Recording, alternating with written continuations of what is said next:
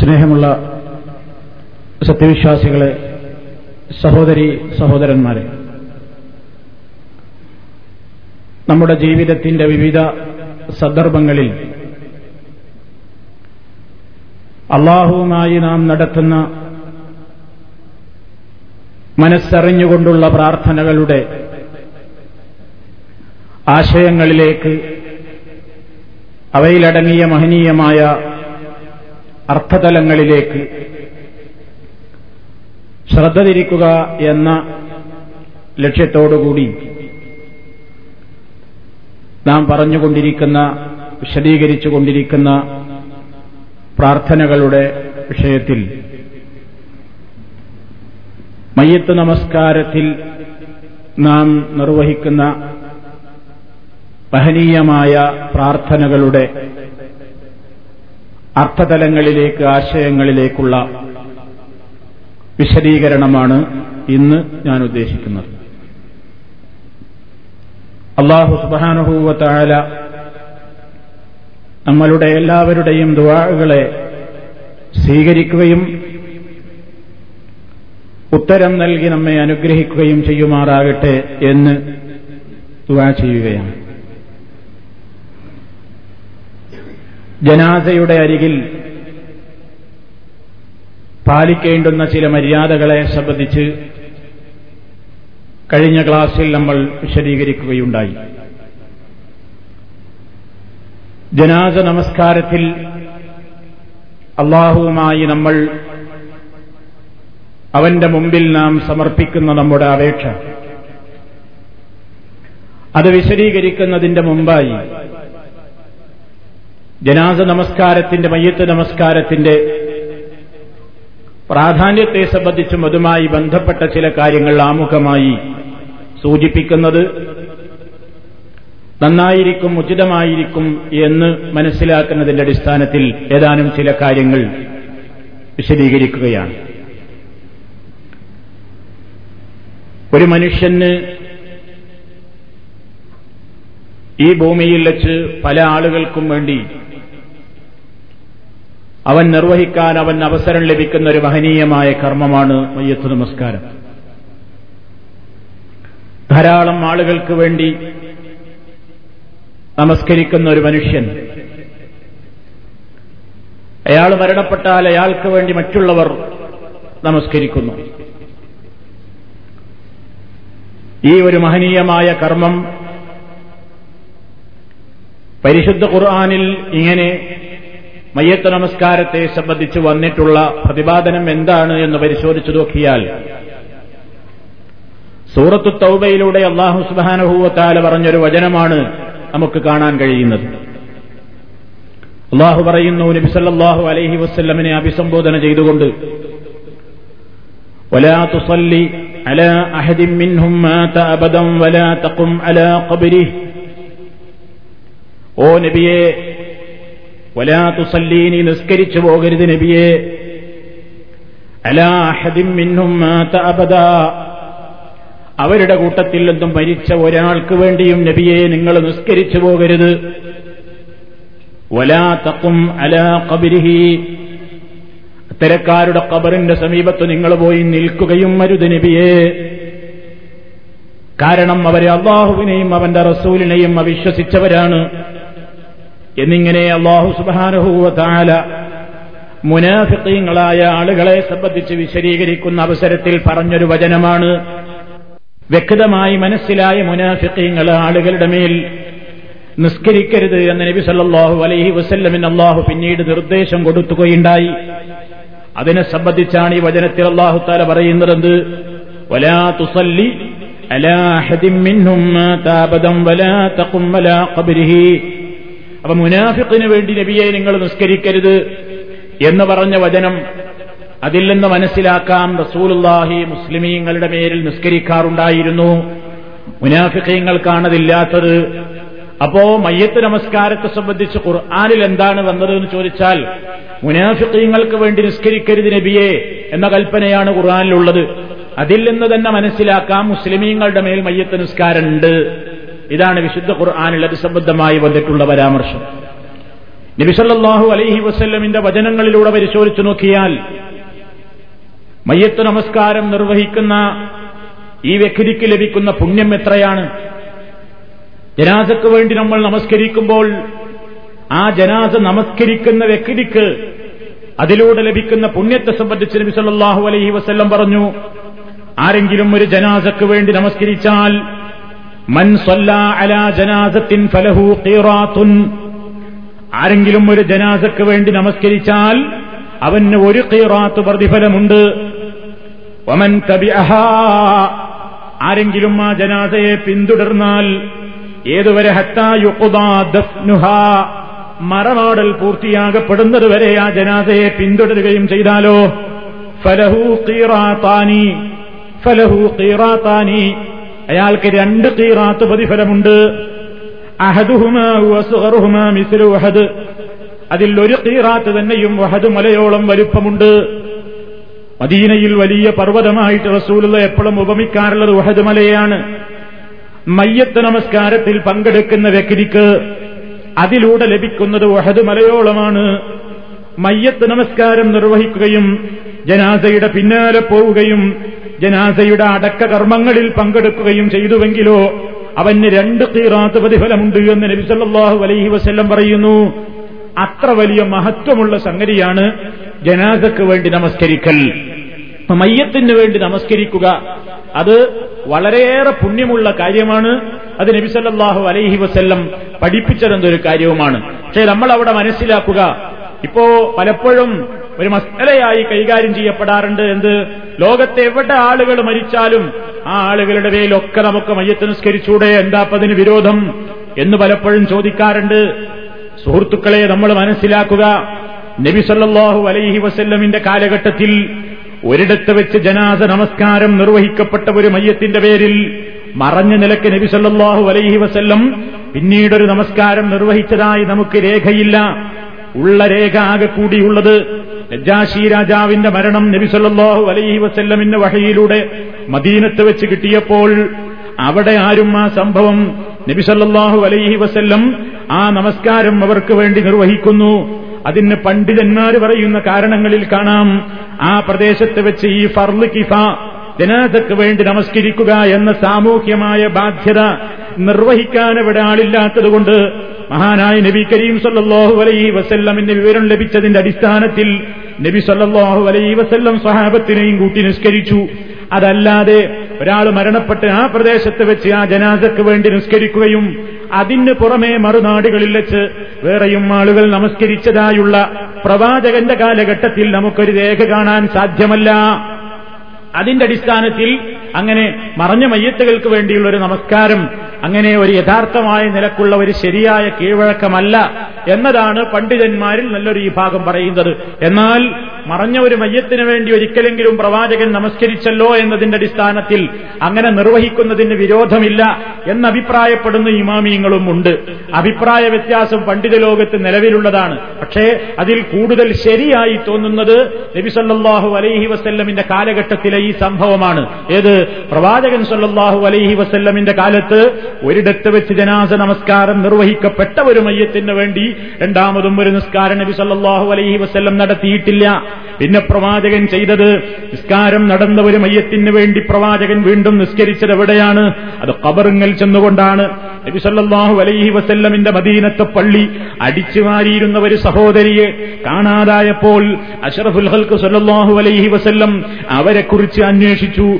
സഹാബത്ത് നബിയോട് വിവരം പറയാതെ അവരെ തലേ രാത്രി തന്നെ മയ്യത്ത് കൊണ്ടുപോയി നമസ്കരിക്കുകയും അതുപോലെ തന്നെ മറമാടുകയും ചെയ്തു. അഷറഫുൽ ഹൽക്കു സല്ലാഹു അലൈഹി വസല്ലമിനെ ബുദ്ധിമുട്ടിക്കേണ്ട എന്ന് വിചാരിച്ചുകൊണ്ട് സ്വഹാബത്ത് ഈ വിവരം പറഞ്ഞില്ല. നബി അതറിഞ്ഞതുമില്ല. പിന്നെയാണ് പള്ളിയിൽ വന്ന് ഈ സഹോദരിയെ കാണാതായപ്പോൾ റസൂലുള്ള അന്വേഷിക്കുന്നു. സഹാബിമാര് വിവരം പറഞ്ഞു അവരിന്നലെ മരിച്ചു. ഞങ്ങൾ കബറടക്കുകയും ചെയ്തു എന്ന്. അപ്പോൾ നബി സല്ലാഹു അലൈഹി വസല്ലം എന്നത് വിഷമമായി.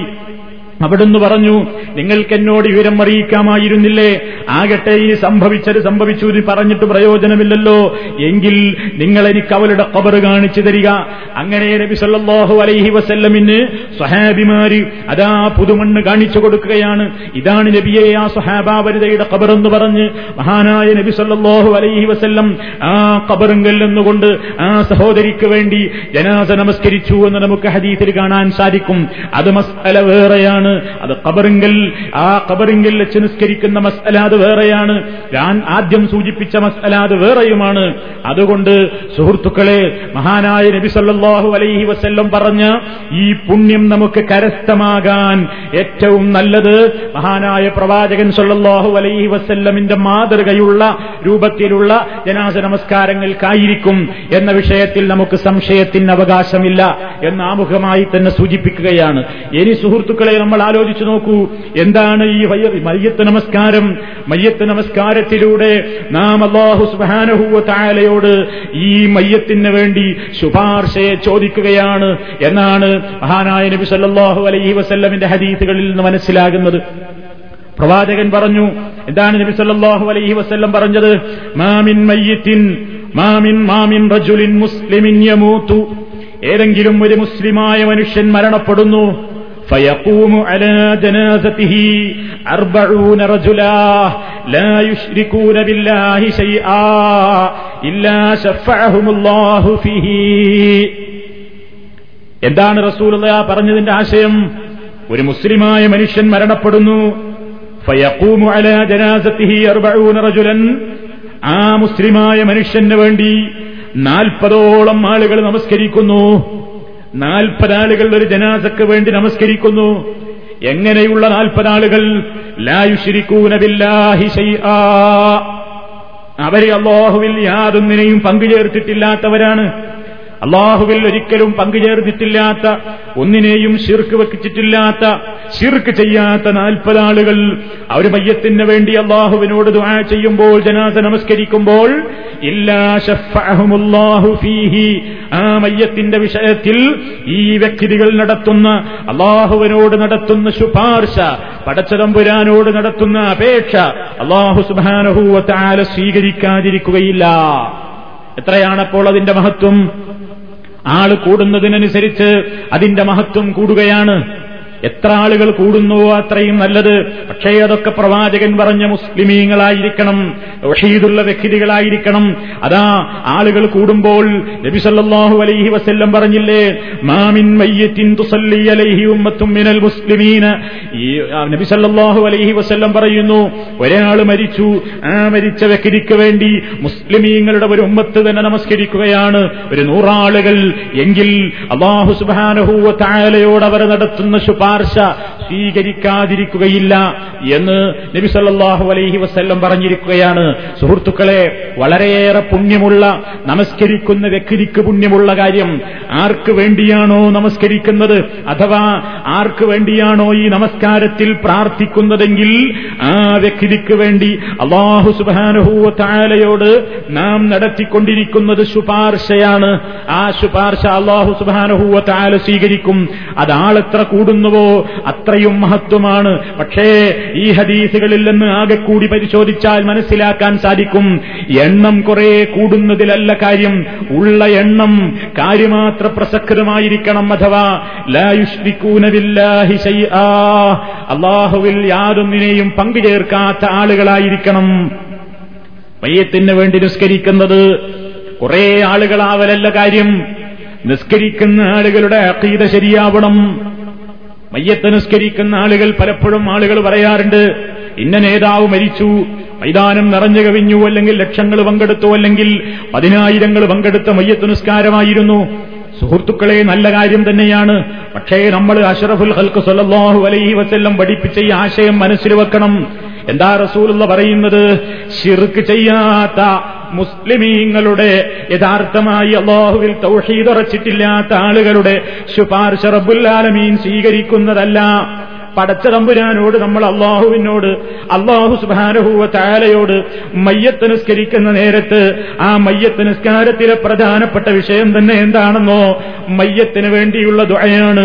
അതുകൊണ്ട് തന്നെ നബി സല്ലാഹു അലൈഹി വല്ലം പറയുന്നു ഇതാ സൊല്ലൈ തുമ്മലൽ ജനാസത്തി ഫഅഖ്ലിസൂ ലഹു ദുആ. നിങ്ങൾ ഒരു ജനാസക്ക് വേണ്ടി നിസ്കരിക്കുന്ന അവസരത്തിൽ നിങ്ങൾ മനസ്സിലാക്കണമെന്ന് നിങ്ങൾ ജനാസക്ക് വേണ്ടി നിസ്കരിക്കുമ്പോൾ നിങ്ങൾ ആ ജനാസക്ക് വേണ്ടിയുള്ള പ്രാർത്ഥന നിങ്ങൾ ഇഹ്ലാസോടുകൂടെ നിർവഹിക്കണേ. മയ്യത്ത് നിസ്കാരത്തിലെ കാതൽ അതാണ്. മയ്യത്തിന് വേണ്ടി നമ്മൾ അള്ളാഹുവിനോട് പടച്ചവനെ പുറത്തു കൊടുക്കണേ. ഞാൻ വിശദീകരിക്കുന്നുണ്ട് ആ പ്രാർത്ഥന. അതിനെപ്പറ്റി നബി സല്ലല്ലാഹു അലൈഹി വസല്ലം പറയുന്നത് യഷ്ഫഊന ഈ നിസ്കരിക്കുന്ന ആളുകൾ അള്ളാഹുവിനോട് ഈ മയ്യത്തിന് വേണ്ടി റെക്കമെന്റിന് ചോദിക്കുകയാണ്. ഈ മയ്യത്തിന് വേണ്ടി ശുപാർശ ചോദിക്കുകയാണ് അള്ളാഹുവിനോട് അങ്ങനെ ശുപാർശ ചോദിക്കുന്നവർ കരഞ്ഞുകൊണ്ട് ചോദിച്ചാലും രക്ഷയില്ല.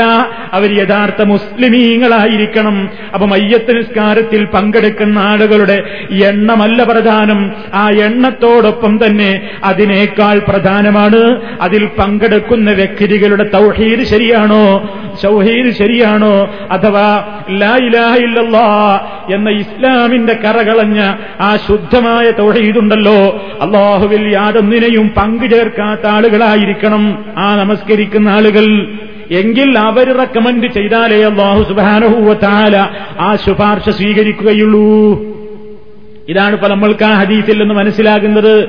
അതുകൊണ്ട് സുഹൃത്തുക്കളെ ലായിലാഹ ഇല്ലെന്ന എന്ന ആദർശം പഠിപ്പിക്കണം. അത് മനസ്സിലാക്കണം. അത് മനസ്സിലാക്കാൻ എനിക്ക് അവസരമില്ല. എനിക്ക് നേരമില്ലെന്ന് പറഞ്ഞുകൊണ്ട് മാറി നിന്നാൽ തൗഹീദിൽ അടിയുറച്ച വ്യക്തികൾ നമുക്ക് വേണ്ടി നിസ്കരിക്കാനുണ്ടാകുമോ?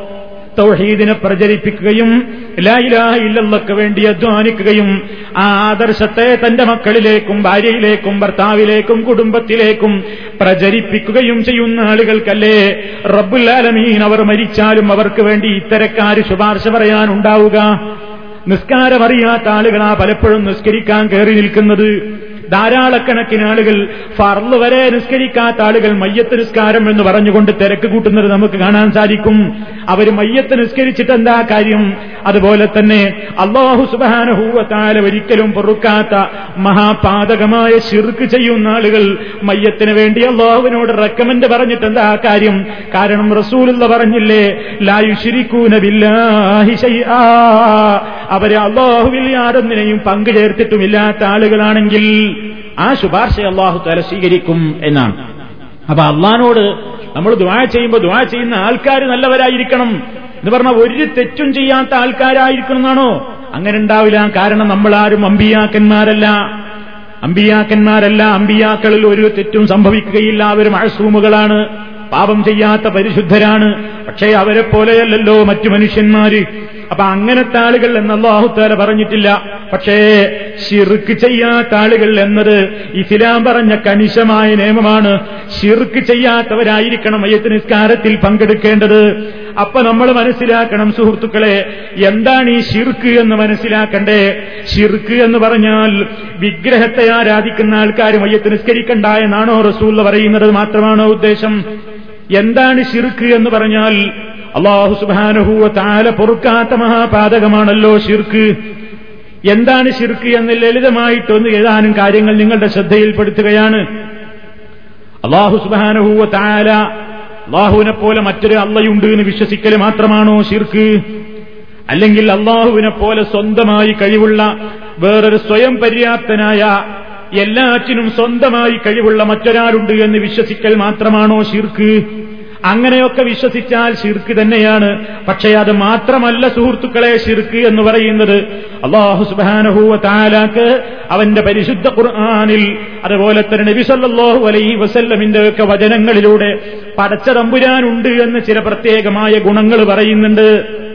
അള്ളാഹുവിനെ പോലെ ഗുണങ്ങളുള്ള ഒരാളുണ്ടെന്ന് വിശ്വസിക്കാൻ പാടില്ല. പടച്ച തമ്പുരാനെ പോലെയുള്ള ഗുണങ്ങളുള്ള ഒരാളുണ്ടെന്ന് വിശ്വസിക്കാൻ പാടില്ല. പരത്തി വിശദീകരിച്ച് ഞാൻ പറയുന്നില്ല. കാരണം ഈ വിഷയം പറയുമ്പോൾ ഒരു സൂചനയെങ്കിലും നൽകിയില്ലെങ്കിൽ എന്താണ് ശിർക്ക് എന്നതിനെക്കുറിച്ചുള്ളൊരു ചെറിയ ഒരു സൂചന മാത്രം പറഞ്ഞുകൊണ്ട് അവസാനിപ്പിക്കുകയാണ്. തൗഹീദും ഷിർക്കും സംബന്ധമായ പഠനങ്ങൾ വേറെ തന്നെ നടന്നിട്ടുള്ളതാണ്. വിശദമായി നമ്മൾ അതാണ് ആശ്രയിക്കേണ്ടത് പഠിക്കാൻ. പക്ഷേ ഞാനിവരെ സാന്ദർഭികമായി ഓർമ്മപ്പെടുത്തുന്നു. ഷിർക്ക് എന്ന് പറയുന്നത് അള്ളാഹു സുബാനഹൂവ താലാക്ക് ഒരുപാട് ഗുണങ്ങളും അവന്റേതായ പ്രത്യേകതകളും അവന്റേതായ നാമങ്ങളുമുണ്ട്.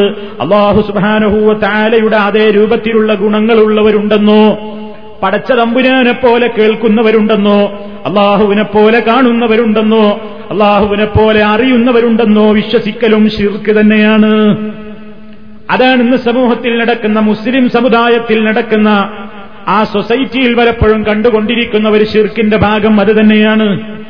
നിങ്ങൾ നോക്കൂ അള്ളാഹു സുബാനഹൂവ താലയെ വിളിക്കാൻ അള്ളാഹു നമുക്ക് സമയം നിശ്ചയിച്ചു തന്നിട്ടില്ല. ഏത് സമയത്തും നമുക്ക് അള്ളാഹുവിനെ വിളിക്കാവുന്നതാണ്. അള്ളാഹുവിനെ വിളിക്കാൻ നമുക്ക് അള്ളാഹു പ്രത്യേകം ഒരു സ്ഥലം നിശ്ചയിച്ചു തന്നിട്ടില്ല. ഏത് സ്ഥലത്ത് വെച്ചും നമുക്ക് അള്ളാഹുവിനോട് പ്രാർത്ഥിക്കാവുന്നതാണ്. അതുപോലെ അള്ളാഹു സുബാനുഭൂവത്താലയോട് നമ്മളൊരു കാര്യം പറയുമ്പോ നിങ്ങൾ ഇന്ന ഇന്ന വിഷയങ്ങൾക്ക് വേണ്ടി മാത്രമേ എന്നോട് ചോദിക്കാവൂ എന്ന് അള്ളാഹു താല പറഞ്ഞിട്ടില്ല. കുറ്റകരമല്ലാത്ത തെറ്റല്ലാത്ത ഏത് കാര്യത്തിന് വേണ്ടിയും നമുക്ക് റബ്ബിനോട് ചോദിക്കാം. ഇന്ന വിഷയങ്ങളെ അള്ളാഹുവിന് കഴിയൂ ഇന്ന വിഷയം അള്ളാഹുവിന് കഴിയില്ല എന്നൊരു വിശ്വാസം നമുക്കില്ല. അത് ഉണ്ടായാൽ ശിർക്കുമാണ് കുഫുറുമായി പോകും. നിങ്ങൾ നോക്കൂ അള്ളാഹുവിനെ വിളിക്കാൻ നമുക്ക് സമയമില്ല. സ്ഥലമില്ല അതുപോലെ തന്നെ വിഷയമില്ല. ഏത് കാര്യത്തിനും അള്ളാഹുവിനോട് ചോദിക്കാം. ഏത് സ്ഥലത്ത് വെച്ചും അള്ളാഹുവിനോട് ചോദിക്കാം. ഏത് സമയത്തും അള്ളാഹുവിനോട് ചോദിക്കാം. കാരണം അള്ളാഹു എല്ലാ അവസരങ്ങളിലും ജീവിച്ചിരിക്കുന്നവനാണ്.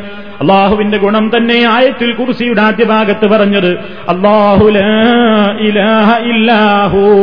അൽ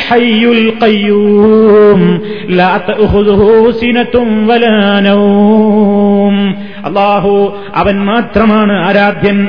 കാരണം എന്തെന്നല്ലേ അവനാണ് എന്നൊന്നും ജീവിച്ചിരിക്കുന്നവൻ. എന്നൊന്നും ജീവിച്ചിരിക്കുന്നവനെ ഇലാഹാകാൻ പറ്റുകയുള്ളൂ. എല്ലാത്തിനെയും നിയന്താവിനെ ഇലാഹാകാൻ പറ്റുകയുള്ളൂ.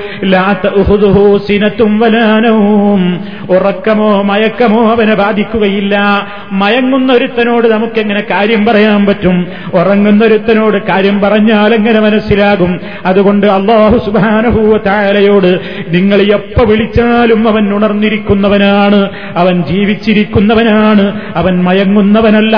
അവൻ റെസ്റ്റ് എടുക്കാൻ പോകുന്നവനല്ല. അവൻ ഉറങ്ങുന്നവനല്ല. അവന് ക്ഷീണമോ തളർച്ചയോ അനുഭവപ്പെടുകയില്ല. അതുകൊണ്ട് ഏത് സമയത്ത് വെച്ച് എവിടെ വെച്ച് ആര് എന്ത് വിഷയത്തിന് എപ്പോൾ വിളിച്ചാലും എല്ലാം കേൾക്കുന്ന സമീ ആണ് എല്ലാം കാണുന്ന ബസീറാണ്. എല്ലാവർക്കും ഉത്തരം ചെയ്യുന്ന മുജീബാണ്. എല്ലാ കാര്യങ്ങൾക്കും ഉത്തരം ചെയ്യാൻ കഴിവുറ്റ കദീറാണ് എല്ലാവരെയും അറിയാവുന്ന അലീമാണ്. അള്ളാഹു സുബാനഹൂവ താല അത് മുസ്ലിമീങ്ങൾ അടിയുറച്ച് വിശ്വസിക്കുന്നു. ആർക്കും അതിൽ ഒരു തർക്കവുമില്ല. എന്നാൽ സുഹൃത്തുക്കളെ ഇതേ നിലയ്ക്ക് അള്ളാഹു സുബാനഹൂവത്താലെ വിളിക്കാൻ സമയം നിശ്ചയിച്ചിട്ടില്ലാത്തതുപോലെ ഇന്ന് ചില ആളുകൾ മഹാത്മാക്കളായ ആളുകളെയും വിളിച്ചു പ്രാർത്ഥിച്ചുകൊണ്ടിരിക്കുന്നു. മഹാത്മാക്കളെ വിളിക്കാൻ അവർ സമയം പറഞ്ഞു കാണുന്നില്ല. മഹാത്മാക്കളെ വിളിക്കാൻ പ്രത്യേകം സ്ഥലം അവർ പറഞ്ഞു കാണുന്നില്ല. മഹാത്മാക്കളോട് ഇന്ന വിഷയത്തിലെ ചോദിക്കാവൂ എന്ന വിഷയവും അവർ പഠിപ്പിക്കുന്നില്ല.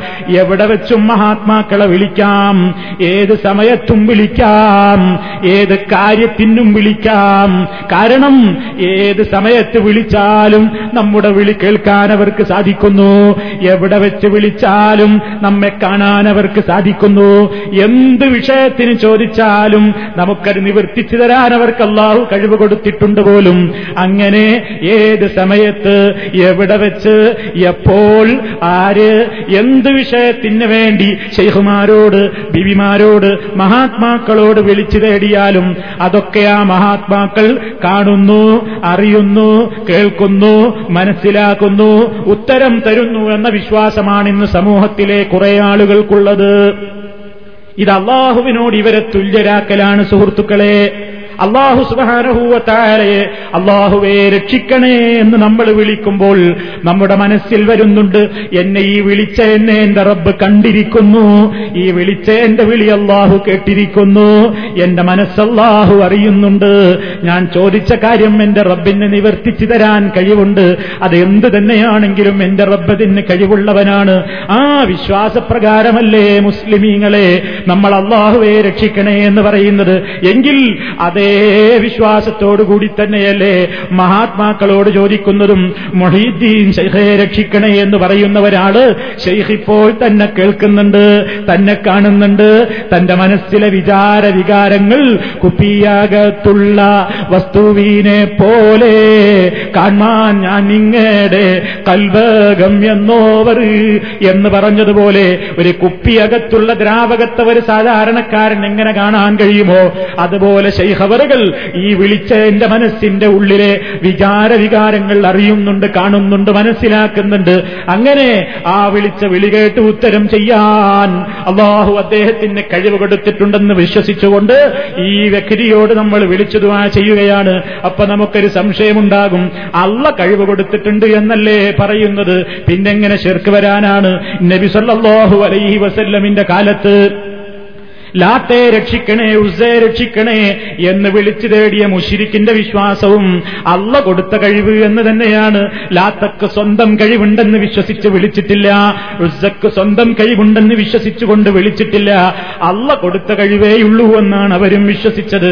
അത് അവർ ഹജ്ജിന് തെൽബിയത്ത് ചൊല്ലിയപ്പോ ലബൈക്കല്ലാഹും അല്ലാഹുമ്മ ലബ്ബൈക്ക് ലബ്ബൈക ലാ ശരീക ലക് ഇല്ലാ ശരീകൻ ഹുവ ലക തംലികുഹു വമാ മലക്.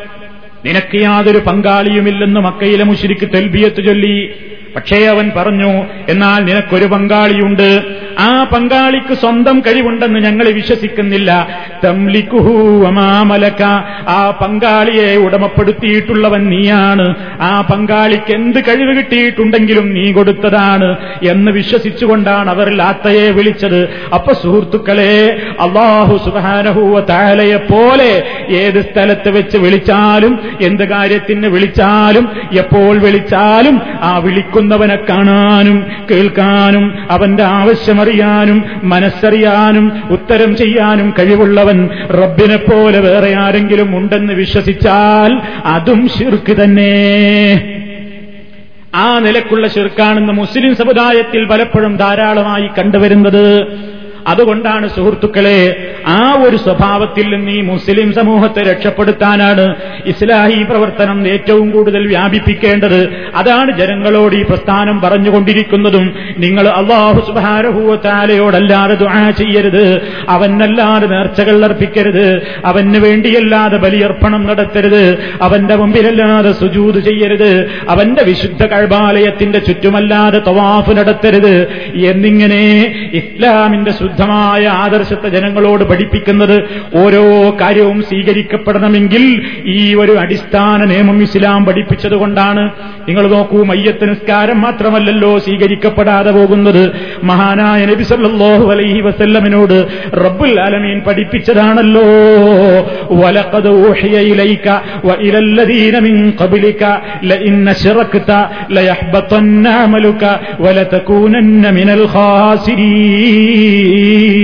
ഓ നബിയേ താങ്കൾക്ക് നാം വഹി നൽകിയിരിക്കുന്നു. നിങ്ങളുടെ മുമ്പുള്ളവർക്കും വഹി നൽകപ്പെട്ടിട്ടുണ്ട്. എന്താണ് വിഷയം? ഷിർക്ക് ചെയ്തു പോയാൽ നിന്റെ അമലുകളെല്ലാം പൊളിഞ്ഞു പോയത് തന്നെ നീ നഷ്ടകാരികളുടെ കൂട്ടത്തിൽ പെട്ടുപോവുകയും ചെയ്യും.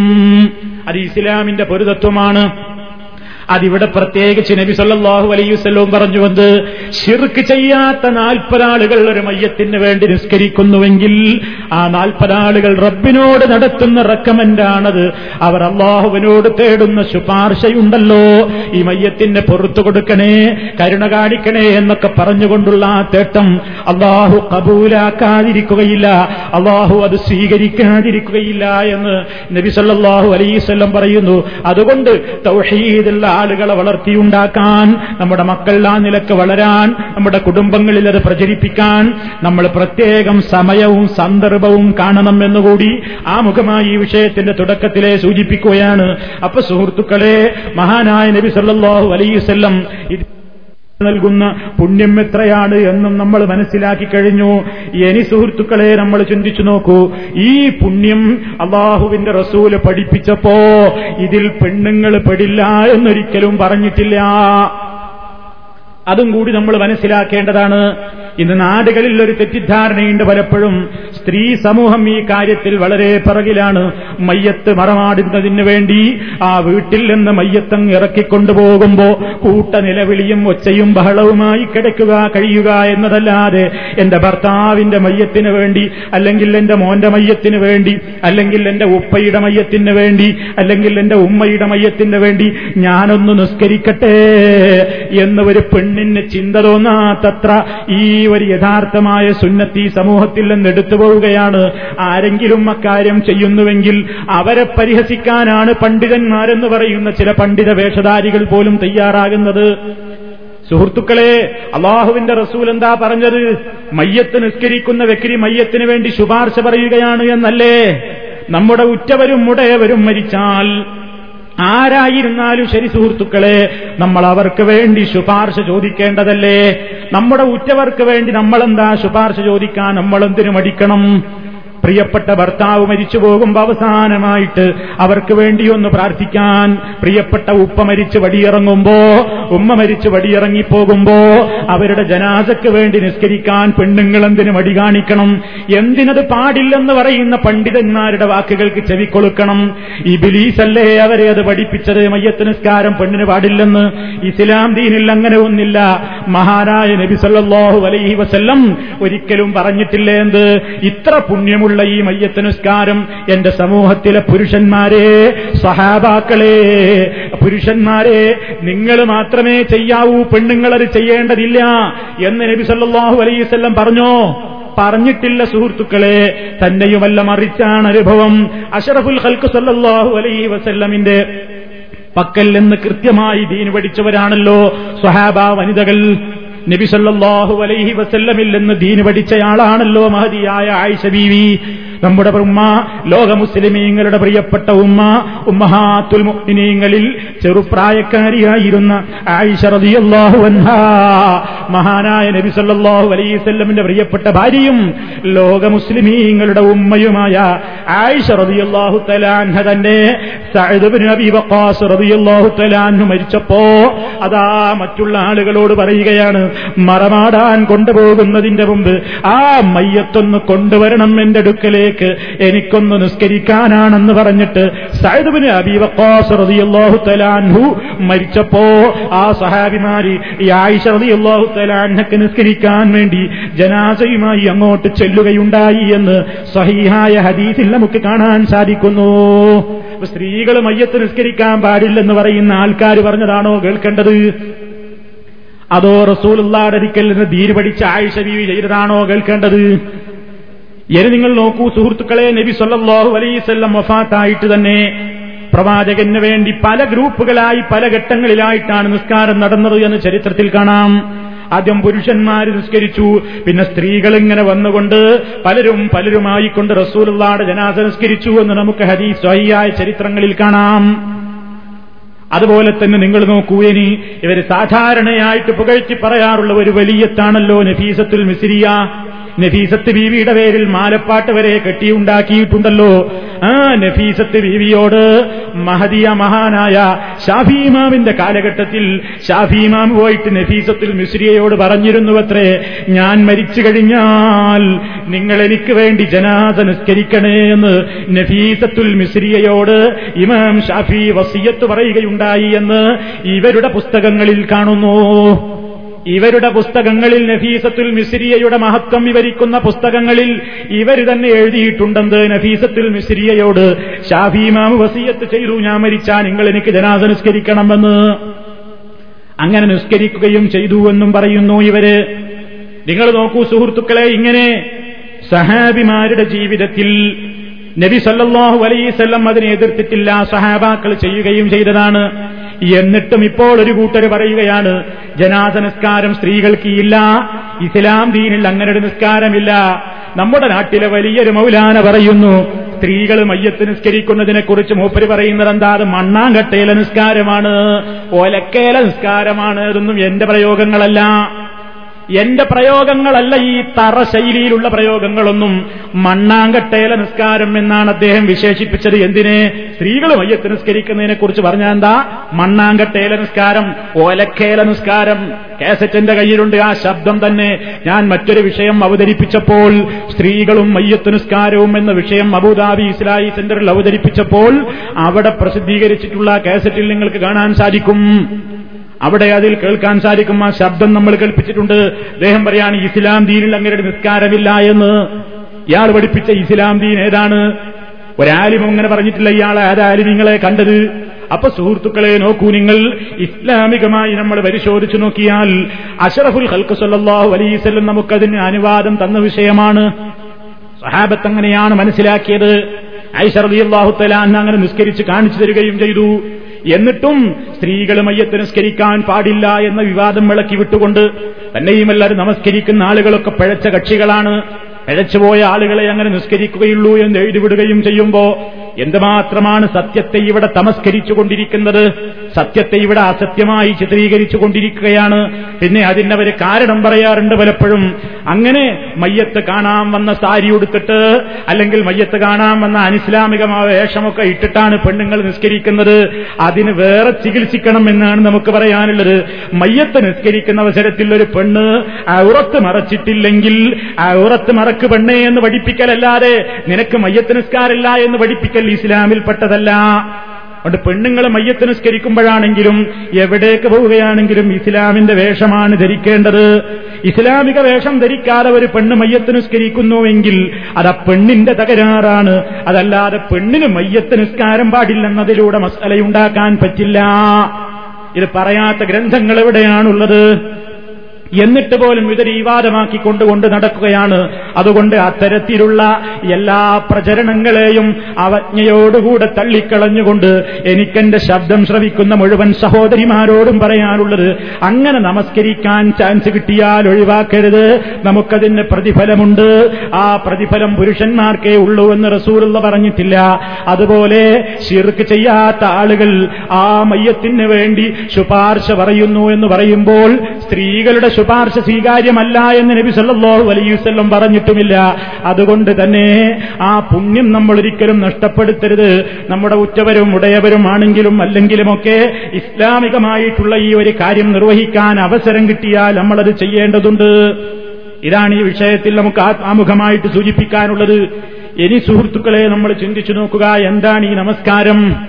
ഈ നമസ്കാരം അറിയാത്ത ധാരാളക്കണക്കിന് ആളുകളുണ്ട് ഈ സമൂഹത്തിൽ. ഞാൻ പറഞ്ഞില്ലേ മുമ്പൊരിക്കൽ ഒരു പത്രത്തിൽ വന്നു തോർക്കുന്നു മാനാഞ്ചറയിൽ പെരുന്നാൾ നിസ്കരിക്കുന്ന ഫോട്ടോ ആണ് എടുത്തത്. പക്ഷേ അടിക്കുറിപ്പ് കൊടുത്തത് ഒരു മഹാനവറുകളുടെ ഒരു മഹാനായ നേതാവിന്റെ മയ്യത്ത് നിസ്കാരം നടക്കുന്നു എന്നാ അടിക്കുറിപ്പ് കൊടുത്തത്. കൊടുത്ത ഫോട്ടോയിൽ വന്നതോ സുജൂതി ചെയ്യുന്ന ഫോട്ടോയും. അവ ആളുകൾക്ക് സമൂഹത്തിലുള്ള ആളുകൾക്ക് അകത്തും പുറത്തുള്ള ആളുകൾക്കുള്ള ധാരണ എന്താ? മയ്യത്ത് നിസ്കാരത്തിൽ എത്ര റക്കായത്താൻ ചില ആൾക്കാരോട് ചോദിച്ചു നോക്കൂ. അവരിങ്ങനെ ആലോചിക്കുന്നത് കാണാം. എന്താ ഈ ആലോചിക്കുന്നത്? രണ്ട് എന്നാ വരേണ്ടത് മൂന്ന് വരേണ്ടത് അറിയാഞ്ഞിട്ട് പല ആൾക്കാർക്കും അങ്ങനെ പല ആളുകളുമുണ്ട്.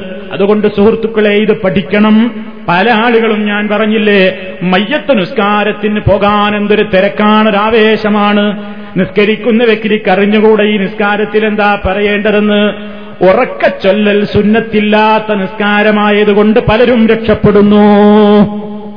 ഉറക്ക പറയേണ്ടയില്ലല്ലോ ആർക്കും അറിയില്ല എന്തേ ഇപ്പം ചൊല്ലിയത്. അറിയുന്നവനും സമം അറിയാത്തവനും സമം പക്ഷേ ഉറക്ക പറഞ്ഞാലും പതുക്കെ പറഞ്ഞാലും മനസ്സറിയുന്ന കേൾക്കുന്ന കാണുന്ന റബ്ബുല്ലാലമീനുണ്ടല്ലോ ആ റബ്ബിന്റെ അടുക്കൽ നമ്മൾ ഈ മയ്യത്തിന് വേണ്ടി ചോദിച്ച ചോദ്യം കബൂലാകണമെങ്കിൽ അത് റസൂലുള്ള പഠിപ്പിച്ച പോലെയായി തീരാൻ നമ്മൾ ശ്രദ്ധിക്കേണ്ടതില്ലേ? നമുക്ക് ആ ഒരു ആലോചനയുണ്ടോ? എല്ലാരും പറയാക്കൊന്ന് പഠിക്കണം. പഠിക്കണം എന്നിങ്ങനെ പറയുമ്പോൾ എപ്പോഴാ ചിന്തിക്കൽ? അവനാ എന്റെ ഉച്ചവരും ഉടയവരും മരിച്ചിട്ട് നിസ്കരിക്കാൻ നോക്കണ നേരത്ത് എനിക്ക് ദുഴയറിയില്ലല്ലോ ഞാൻ എങ്ങനെ നിസ്കരിക്കണം എന്നൊരു മനസ്സാക്ഷി കുത്തവന് തോന്നുന്നു. ആ അവസരത്തിൽ അവന് പഠിച്ചു തീർക്കാൻ സമയവുമില്ല. അതുകൊണ്ട് എന്റെ പ്രിയപ്പെട്ട സുഹൃത്തുക്കളെ ഷറഫുൽ ഹൽക്ക് സല്ലാഹു അലൈസല്ലം പഠിപ്പിച്ച ഈ ജനാസ നമസ്കാരം അതെങ്ങനെ നിർവഹിക്കണം എന്ന് കൂടി നമ്മൾ പഠിച്ചു വെക്കണം. ഇനി നാല് തക്ബീറുകളാണ് ഈ നിസ്കാരത്തിലുള്ളത്. ഇതിൽ റക്കായത്തുകളുടെ എണ്ണം അങ്ങനത്തെ ഒരു വിഷയമേ ഇതിലില്ല. ജനാസക്ക് വേണ്ടി ഞാൻ നിസ്കരിക്കുന്നു എന്ന നെയ്യത്തോടുകൂടി അള്ളാഹു അക്ബർ എന്ന് തക്ബീറത്തുൽ എഹ്റാം നിർവഹിച്ചുകൊണ്ട് നിസ്കാരത്തിലേക്ക് നമ്മൾ പ്രവേശിക്കുന്നു. ആ തെക്ബീറടക്കം നാല് തക്ബീറാണ് മയ്യത്ത് നിസ്കാരത്തിലുള്ളത് ആദ്യമായി അള്ളാഹു അക്ബർ എന്ന് ചൊല്ലിയ ഉടനെ വജ്ജഹത്തു ചൊല്ലാൻ അവിടെ പ്രവാചക മാതൃകയില്ല. അതുകൊണ്ട് നേരിട്ടങ്ങ് ഫാത്തിഹയിലേക്ക് പ്രവേശിക്കുക. അഴുതവും ബിസ്മിയും ചൊല്ലിയതിന്റെ ശേഷം നമ്മൾ ഫാത്തിഹയോതുക പൂർത്തിയായി കഴിഞ്ഞാൽ അള്ളാഹു അക്ബർ എന്ന് വീണ്ടും തക്ബീർ ചൊല്ലുക. രണ്ടാമത്തെ തക്ബീറിൽ നമ്മൾ മഹാനായ നബി സല്ലല്ലാഹു അലൈഹി വസല്ലമിന്റെ പേരിൽ സ്വലാത്തിനെയാണ് ചോദിക്കേണ്ടത് അള്ളാഹുമ്മ സല്ലി അലാ മുഹമ്മദിൻ وعلى آل محمد كما صليت على إبراهيم وعلى آل إبراهيم إنك حميد مجيد اللهم بارك على محمد وعلى آل محمد كما باركت على إبراهيم وعلى آل إبراهيم إنك حميد مجيد ഇതാണ് നിസ്കാരത്തിൽ നാം ചൊല്ലേണ്ടുന്ന സ്വലാത്ത് അവിടെ ചില ആളുകൾ ചോദിക്കും എന്തിനാ മൗലവി നിങ്ങൾ ഈ സയ്യിദിനെ കട്ട് ചെയ്തത് അള്ളാഹുമ്മ സൊല്ലി അലാ സയ്യിദിന മുഹമ്മദിൻ വഅല ആലി സയ്യിദിന മുഹമ്മദ് എന്ന് പറഞ്ഞൂടെ സുഹൃത്തുക്കളെ സയ്യിദിന എന്ന് പറയാത്തത് നമ്മളുടെ വകയായിട്ട് കട്ട് ചെയ്തതല്ല. അഷറഫുൽ ഹൽക്ക് സല്ലല്ലാഹു അലൈസല്ലം പഠിപ്പിച്ച ഒരൊറ്റ സ്വലാത്തിലും റസൂലുള്ളാടെ പേരിന്റെ മുമ്പായി സയ്യിദിന എന്ന് ചൊല്ലാൻ അവിടുന്ന് പഠിപ്പിച്ചിട്ടില്ല. അതുകൊണ്ടാണ് ചൊല്ലാത്തത്. അതല്ലാതെ മുത്ത് മുസ്തഫ നമ്മുടെ നേതാവല്ലാത്തത് കൊണ്ടല്ല. അവിടുന്ന് നമ്മുടെ നേതാവ് തന്നെയാണ് സംശയമില്ല. ഇങ്ങനെ പറയാൻ എന്താ കാരണമെന്നോ? ചില ആളുകൾ തെറ്റിദ്ധരിപ്പിക്കാറുണ്ട്. മുജാഹിദ് നിസ്കരിക്കുമ്പോ അള്ളാഹുമ്മ സൊല്ലിയല മുഹമ്മദിൻ എന്നേ പറയാറുള്ളൂ. അള്ളാഹുമ്മ സൊല്ലിയല സയ്യിദിന പറയാറില്ല. കാരണം അവർ റസൂലുള്ളാനെ നേതാവായി അംഗീകരിച്ചിട്ടില്ല.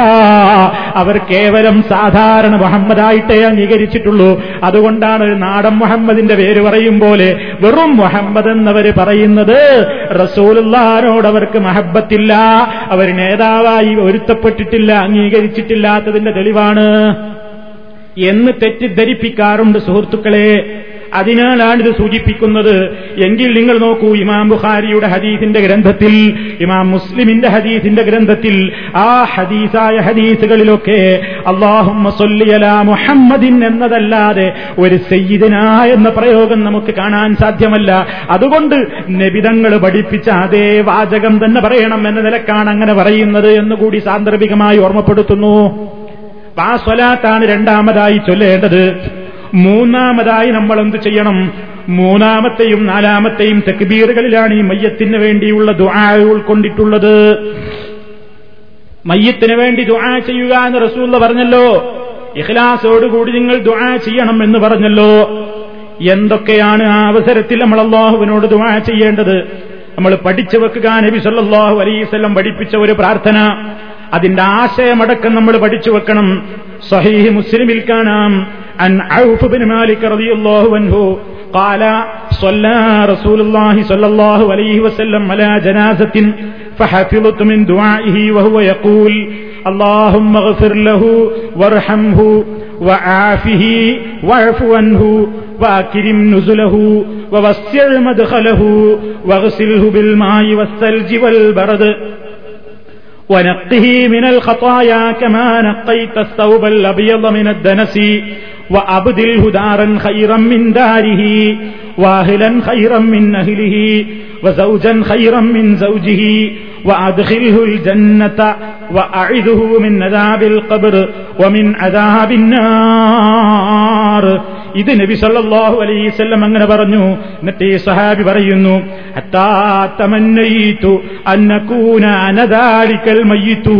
റസൂലുള്ളാഹിയുടെ ഈ ഹിലാസോടുകൂടി നബിതങ്ങൾ ഇങ്ങനെ ദുആ ചെയ്യുന്നത് കേട്ടപ്പോ ഞാനങ്ങ് കൊതിച്ചുപോയി. അമ്മയ്യത്ത് ഞാനായിരുന്നെങ്കിൽ നബി സല്ലാഹു അലൈസല്ലമിന്റെ ഈ പ്രാർത്ഥനയുടെ ആശയം എന്താ?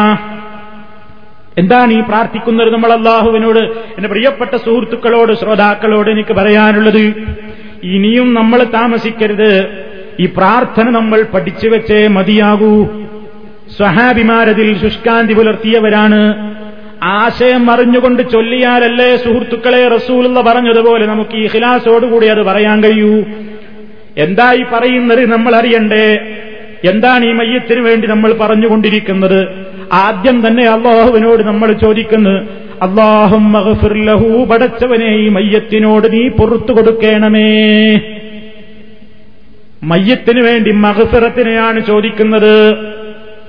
പുറത്തു കൊടുക്കുക എന്ന് പറഞ്ഞാൽ വെറും പുറത്തു കൊടുക്കൽ മാത്രമല്ല അദ്ദേഹത്തിൽ നിന്ന് സംഭവിച്ചു പോയിട്ടുള്ള പാപങ്ങൾ എന്താണെങ്കിൽ അത് മറച്ചു വെക്കണം. മാലോകരറിയാതെ അത് മറച്ചു വെക്കണം റബ്ബേ. മറച്ചു വെക്കുക മാത്രമല്ല എന്നിട്ടത് അദ്ദേഹത്തിൽ നിന്ന് പുറത്തു കൊടുക്കുകയും ചെയ്യണമേ. ഇതാണ് മഹഫിറത്ത്. പാപങ്ങളെ മറച്ചു വെക്കുകയും എന്നിട്ടത് പൊറുക്കുകയും ചെയ്യണമേ. അള്ളാഹും ലഹു ഈ സഹോദരന് ഈ മയ്യത്തിന് നീ പൊറുക്കേണമേ. വർഹംഹു ഈ മയ്യത്തിനോട് നീ കരുണ കാണിക്കണം റബ്ബേ. അദ്ദേഹത്തിന് നീ കരുണ ചെയ്യണം റബ്ബേ റഹ്മത്ത് ചെയ്യണം റബ്ബേ. മയ്യത്തിന് നീ സൗഖ്യം നൽകണം റബ്ബേ. എന്താ സുഖം കിട്ടാനുള്ളത്? ഇനി കബറിലെത്തിക്കഴിയുമ്പോ കബറിന്റേതായ ഒരുപാട് ഭീതികളുണ്ട്. കബറിന്റേതായ ഒരുപാട് പ്രയാസങ്ങളുണ്ട്. അത്തരത്തിലുള്ള പ്രയാസങ്ങളൊന്നും അദ്ദേഹത്തിന് ഏശാതെ ഏൽക്കാതെ സൗഖ്യം നൽകണം റബ്ബേ. വാഴ്ഫുഅൻഹു അദ്ദേഹത്തിൽ നിന്ന് വന്നുപോയിട്ടുള്ള പാപങ്ങൾ നീ വിട്ടു പുറത്തും മാപ്പാക്കണം തമ്പുരാനെ. വല്ലതും ചെയ്യാതെ വിട്ടുപോയിട്ടുണ്ടെങ്കിൽ മാപ്പ് നൽകണം റബ്ബേ. അക്കിരിം നുസുലഹു. നുസുലഹു. അദ്ദേഹത്തിന്റെ ഈ ചെന്ന് കിടക്കാനുള്ള ഈ സ്ഥലം അദ്ദേഹത്തിന് ചെന്ന് കിടക്കാനുള്ള സ്ഥലത്തേക്ക് അദ്ദേഹം ഒരു വിരുന്നുകാരനാണല്ലോ. അദ്ദേഹത്തിന്റെ വിരുന്ന് സൽക്കാരത്തെ നീ നന്നാക്കണം റബ്ബേ. ഒരതിഥിയായിട്ട് വരികയാണല്ലോ. ആ തിരിക്ക് നൽകുന്ന സൽക്കാരമാണ് നുസൽ ആ സൽക്കാരം നീ ആദരവുള്ള നിലക്കാക്കി തീർക്കണം റബ്ബേ. അദ്ദേഹത്തിന്റെ പ്രവേശന സ്ഥാനത്ത് നീ വിശാലമാക്കണം റബ്ബേ. കാരണം ഖബറെന്ന് പറഞ്ഞാൽ നബി സല്ലല്ലാഹു അലൈവല്ലം പറഞ്ഞിട്ടുണ്ട്. മനുഷ്യന്റെ അമലിനനുസരിച്ചുകൊണ്ട് നല്ല മനുഷ്യനാണെങ്കിൽ ആ കബർ വിശാലമായിക്കൊണ്ടിരിക്കും.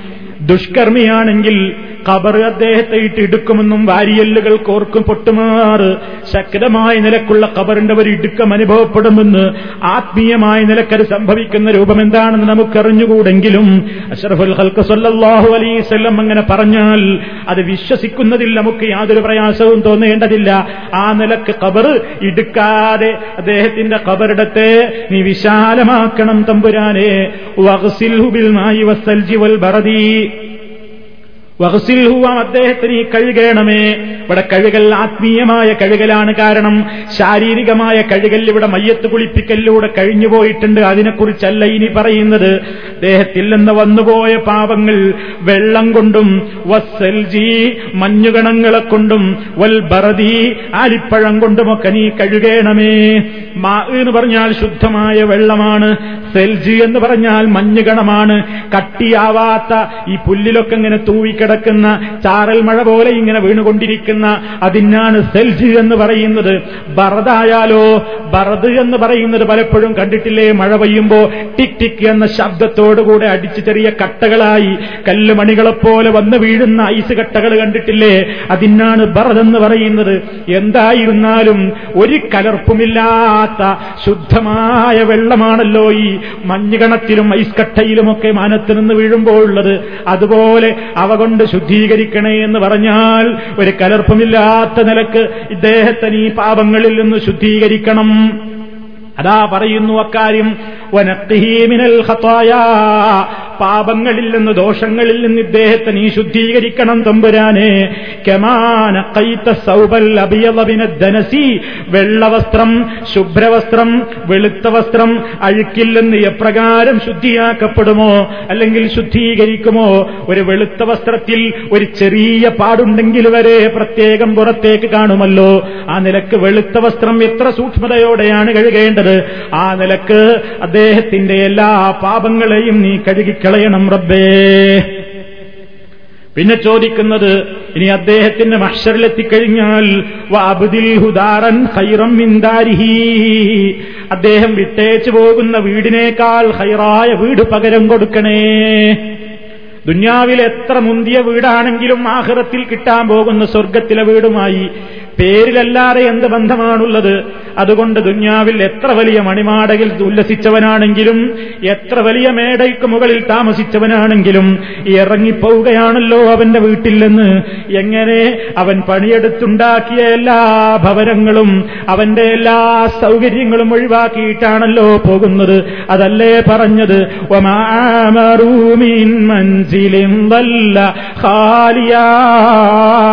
അവൻ പടുത്തുയർത്തവൻ സമ്പാദിച്ചുണ്ടാക്കി അവന്റെ കോട്ടകൊത്തളങ്ങൾ ഭവനങ്ങൾ മണിമാളികകൾ എല്ലാം കാലിയാക്കിക്കൊണ്ടല്ലേ അവൻ പോകുന്നത്?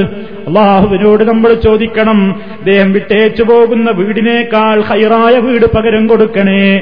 അഹിലൻ ഹൈറം മിൻ അഹിലിഹി. ദേഹത്തിന്റെ കുടുംബത്തെക്കാൾ ഉത്തമമായ കുടുംബത്തെ കൊടുക്കണേ. സൗജൻ ഹൈറം മിൻ സൗജിഹി. ഇണയേക്കാൾ ഉത്തമമായ ഇണയെ എവിടെ നിന്ന് നൽകണമേ? ദുന്യാവിലെ എല്ലാത്തിനേക്കാളും ഹൈറാണല്ലോ ആഹ്റത്തിൽ കിട്ടുന്ന വീടും. ആഹ്റത്തിലാവുമ്പോൾ കുടുംബങ്ങളും ആഹ്റത്തിലെ ഇണകളുമൊക്കെ ആഹ്റത്തിലെത്തുമ്പോൾ എല്ലാത്തിനും ആകെ മാറ്റമാണല്ലോ. ആ നിലക്കുള്ള ഉത്തമമായത് നീ അദ്ദേഹത്തിന് നൽകണം. അദ്ഹിൽഹുൽ അദ്ഖിൽഹുൽ ജന്നത നീ അദ്ദേഹത്തെ സ്വർഗത്തിൽ പ്രവേശിപ്പിക്കണേ റബ്ബേ. വ അദാബിൽ ഖബ്രി. ഖബർ ശിക്ഷയിൽ നിന്ന് നീ അദ്ദേഹത്തെ രക്ഷപ്പെടുത്തണം തമ്പുരാനെ. ലോക മുസ്ലിമീങ്ങളോട് റസൂൽ പറഞ്ഞല്ലോ ഖബർ.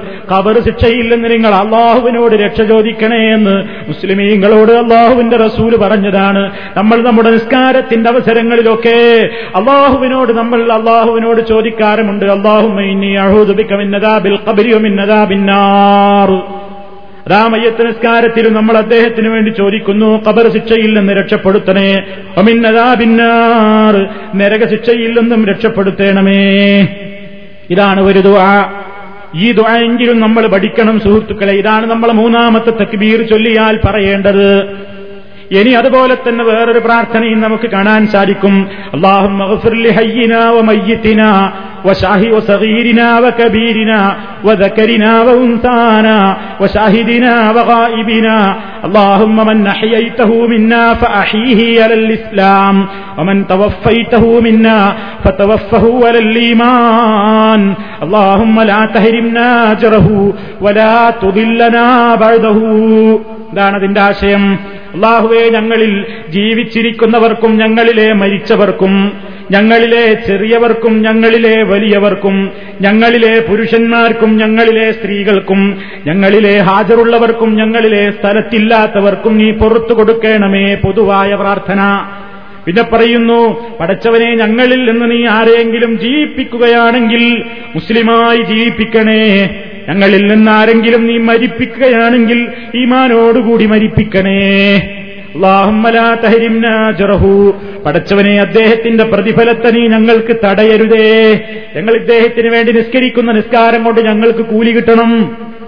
അതുപോലെ അദ്ദേഹത്തിന്റെ മരണത്തിൽ ക്ഷമിച്ചതുകൊണ്ടും ഞങ്ങൾക്ക് പ്രതിഫലം കിട്ടണം. ആ പ്രതിഫലങ്ങളൊന്നും നീ ഞങ്ങൾക്ക് തടയരുത് റബ്ബേ. വലാ തുതില്ലനാഹു ഇദ്ദേഹത്തിന്റെ ശേഷം നീ ഞങ്ങളെ പിഴവിലാക്കരുത് റബ്ബേ. ഒരാളുടെ മരണം കൊണ്ടുണ്ടാകാവുന്ന വിടവുകൾ കഴിഞ്ഞ ക്ലാസ്സിൽ സൂചിപ്പിച്ചതോർക്കുമല്ലോ. ഒരാൾ മരിച്ചാൽ അതൊരു വിടവ് തന്നെയാണ്. ആ വിടവ് നികത്താൻ ആ ഒരാളുടെ മരണം മുഖേന ഉണ്ടാകാവുന്ന നഷ്ടങ്ങൾ അതുപോലെ തന്നെ പ്രയാസങ്ങളൊക്കെ നമ്മൾ വിശദീകരിക്കുകയുണ്ടായി. അതിലേക്കുള്ള ഒരു സൂചന കൂടിയാണ്. അദ്ദേഹത്തിന്റെ ശേഷം ഞങ്ങൾ വഴിയാധാരമായി പോകുന്ന അതല്ലെങ്കിൽ ഞങ്ങൾ വഴിതെറ്റിപ്പോകുന്ന വലാലത്തിലായി പോകുന്ന ഒരവസ്ഥയും ഇല്ലാതെ നീ നോക്കണേ എന്ന് അള്ളാഹുവിനോട് ദുആ ചെയ്യുന്നു.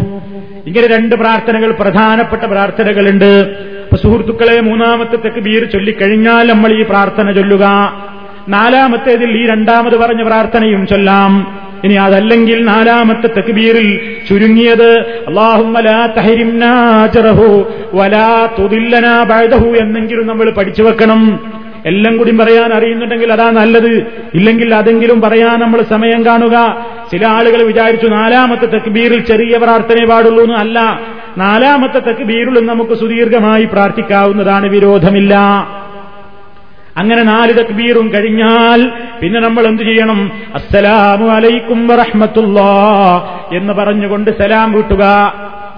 അങ്ങനെ സലാം വീട്ടുന്നതിനെ കുറിച്ച് രണ്ടഭിപ്രായങ്ങളുണ്ട്. ഒന്ന് ഒരു സലാം മാത്രം മതിയോ അതോ രണ്ടും വേണമോ? രണ്ടും അനുവദനീയമാണ്. ഒറ്റ സലാം വീട്ടിയതായിട്ടും രേഖയുണ്ട്.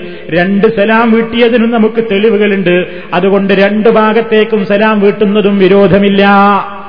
ഇതാണ് സുഹൃത്തുക്കളെ മയ്യത്ത് നമസ്കാരത്തെ സംബന്ധിച്ചിടത്തോളം നമ്മൾ മനസ്സിലാക്കേണ്ടത്.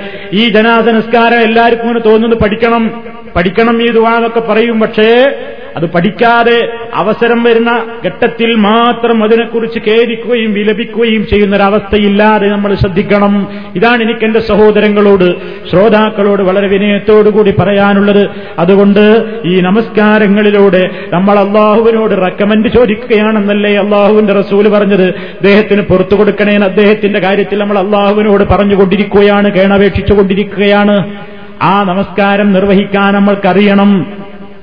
അതിന് ഇമാമത്ത് നിൽക്കുന്ന വ്യക്തിക്കത് അറിയണം ഇമാമിന് മാത്രമല്ല ശേഷമുള്ള ആളുകൾക്കൊക്കെ അത് അറിയണം എങ്കിലല്ലേ ഒരുപാട് ആളുകൾ അത് ചെയ്തതുകൊണ്ട് പ്രയോജനമുള്ളൂ.